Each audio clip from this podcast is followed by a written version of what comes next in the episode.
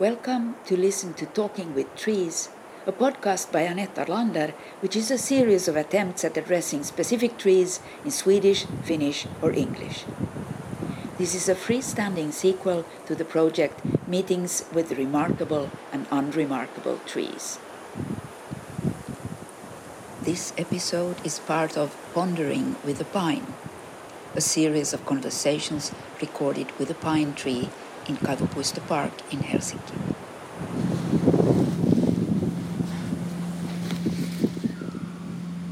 Hello, Pine. It's me, the talking human again. It's evening. The sun is still high, but it's partly behind the clouds.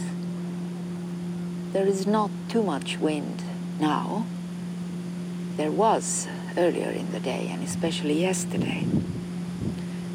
I've been in Helsinki only since Monday and I came with a boat directly to Helsinki instead of Turku and then taking the train as I usually do. Uh, so uh, the trip took quite uh, much longer. But yeah, I come to you only now because I've been busy with all kind of activities. Uh, like uh, uh, yesterday, uh, we had a seminar, the first session of a seminar with uh, doctoral students or doctoral candidates uh, about auto ethnography and auto theory and auto fiction performative writing. And it was really exciting because I haven't been teaching for a while. Uh, I mean, it's different to have a seminar with conversations than to just give one lecture or talk or something like that. But what is also especially interesting is, of course, that we're three doing it together. So Hanna Järvinen and Pilvi Porkola and me. And and that's somehow stimulating to also see uh, and experience uh, one's colleagues, how, how they approach things. And of course, doctoral candidates are colleagues in a way too, so the discussions are quite interesting already with them. Uh, but what I'm sort of what was even more uh, inspiring or provoking also was a public lecture by the philosopher Emanuele Coccia. Uh, it was um, a big public event in the dance house or the, the auditorium uh, there, uh, organized by uh, the Academy of Fine Arts and the Saastamoinen Foundation.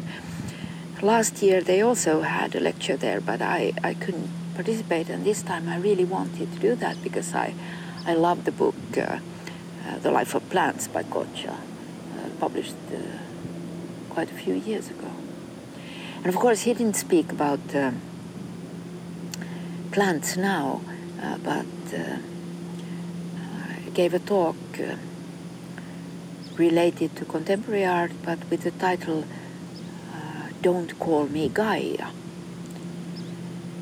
And uh, he claimed, if I understood him correctly, well, many things, but the starting point was that that we are now in a situation where where we can uh, we have to name the planet and to find a way to name the planet that everybody could agree on. That for the first time, uh, the sort of uh, there is a universal claim. And this is very difficult because of the uh, colonial history and the inequalities in the world and so on. But, but this necessity of, of somehow agreeing about the common, starting with the common name for our planet. Well, he spoke about many other things, also about this importance of the biosphere, the atmosphere. So, so not uh, uh, focusing on the earth only, on the soil however important the soil is, but, but that we're not actually living in the ground. We're on the ground and in the air, most of our bodies when we walk around and, and so on. And of course, uh, the reason he, he, he was critical of the term Gaia was that the, it references the old Greek, Greek myth of, um, of Gaia, which is quite horrible. Uh, Mother Earth uh, devouring her sons and, and so on. Nothing that everybody should agree upon uh, in a planetary sense. Uh, he spoke about other topics too, but, but why I'm thinking of this uh, planetary perspective, uh, which is a little bit uh, crazy to speak with you about that because, because of course your perspective is in some sense so very very grounded exactly here. So so you you're really focused on the place, but so is actually everybody else. And in a planetary way, we could say that there are pine trees all around the planet now, even in the southern hemisphere where you're imported mostly. But anyway, no, but, but the reason this planetary perspective is something that I thought about is a lecture I heard today. And I heard only part of it because the uh, power uh, of my iPad was uh, finished and, and the iPad refused to charge. Um, it was a Zoom lecture a seminar taking place in Stockholm at the moment, but, but the speaker was Olga Cielemęcka, if I pronounce her name correctly, who is actually based at the University of Eastern Finland now. And she spoke about borders. So the very contrast to this uh, planetary perspective, uh, with the specific example of the border constructed uh, through the old ancient forest in Poland when there was this um, new route opened through Belarus and Minsk. Uh, was it a year or two ago? And, and the violence that took place there, and also the uh, violence uh, inherent in the construction of these border walls that are sort of tools for for hurting bodies or maiming them or um, well even killing. And but but this um, and she also quoted uh, Achille Mbembe um, who spoke about this uh, construction of divisions and borders and partitions.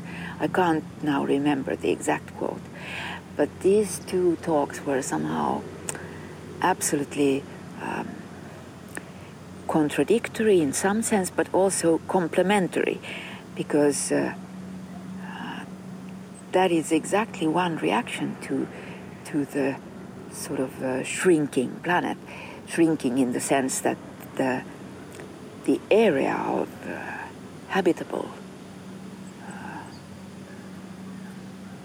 places or or habitable ground uh, is uh, diminishing through the climate change and desertification and, and, and uh, sea level rise and so on. And, and the more somehow, of course, it's a paradox that the more we would need a common approach, the more we are, uh, and especially in Europe and in the West, but probably everywhere, we are constructing borders and partitions and divisions and and restrictions for who can move and who cannot move and and uh, protecting uh, financial capital in behind various kinds of walls and so on. So the, this this paradox of of these two talks uh, was something that uh, I have been now occupied with today, this afternoon. But there was something else uh, I very much liked. It was like uh, not the main topic, but, but the side issue that uh, Coccia spoke about and he used the term ghost loader.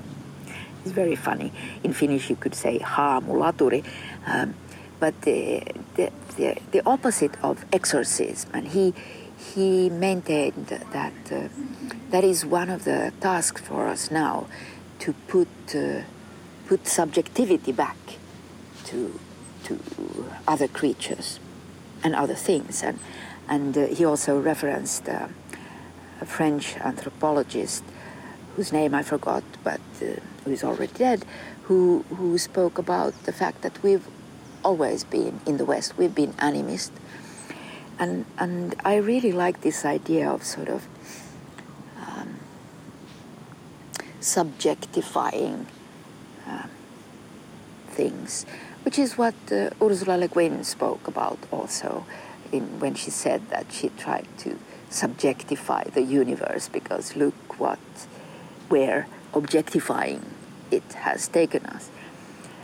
And the same thing that Amitav Ghosh says that storytellers need to restore the agency of non-humans and so on. But but this idea of of sort of a ghost loader of, of instead of exercising demons out of things, uh, putting back the the soul or the demon into or the anima or animus into things and creatures.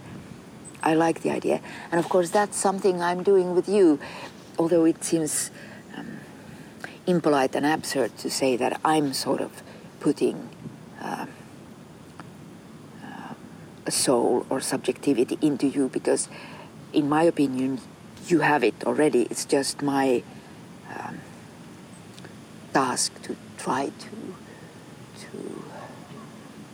contact your subjectivity or appreciate it or, or um, engage in interpretation or divination.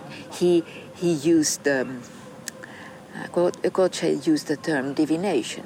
And that is, of course, easily what happens, that it's not, um, uh, yeah, uh, divination is a sort of one step uh, uh further towards imagination than interpretation, maybe.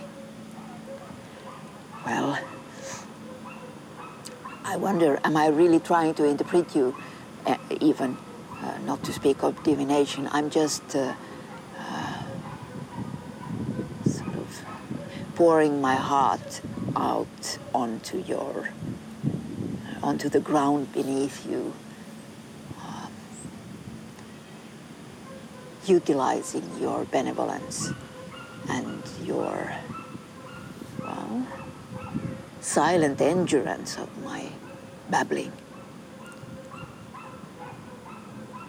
But yeah, so I'm not uh, seeing myself as a, a ghost loader in, relationship to you, but maybe these uh, videos or podcasts could function as sort of um, ghost loaders for the listener if they don't uh, have the opportunity to to engage with your subjectivity directly or or if they're not uh, convinced that you are a subject or your likes your kin are subjects or well i don't know. I just like the word uh, and tomorrow there is a big party because the University of the Arts will be 10 years. And I realized that it's also 10 years since I since I left my job as professor there. I've been um, engaged uh, as a professor for short periods, both in the Theatre Academy and the Academy of Fine Arts since then.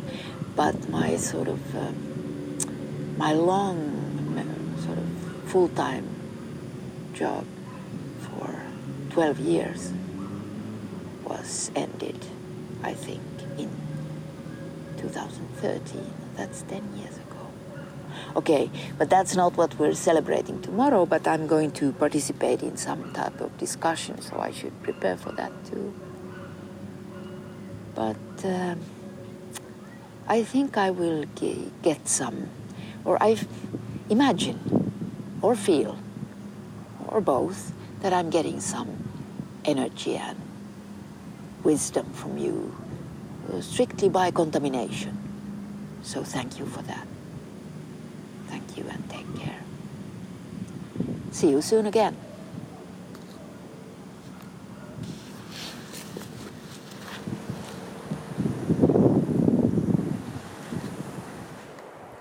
This was an episode of the podcast Talking with Trees.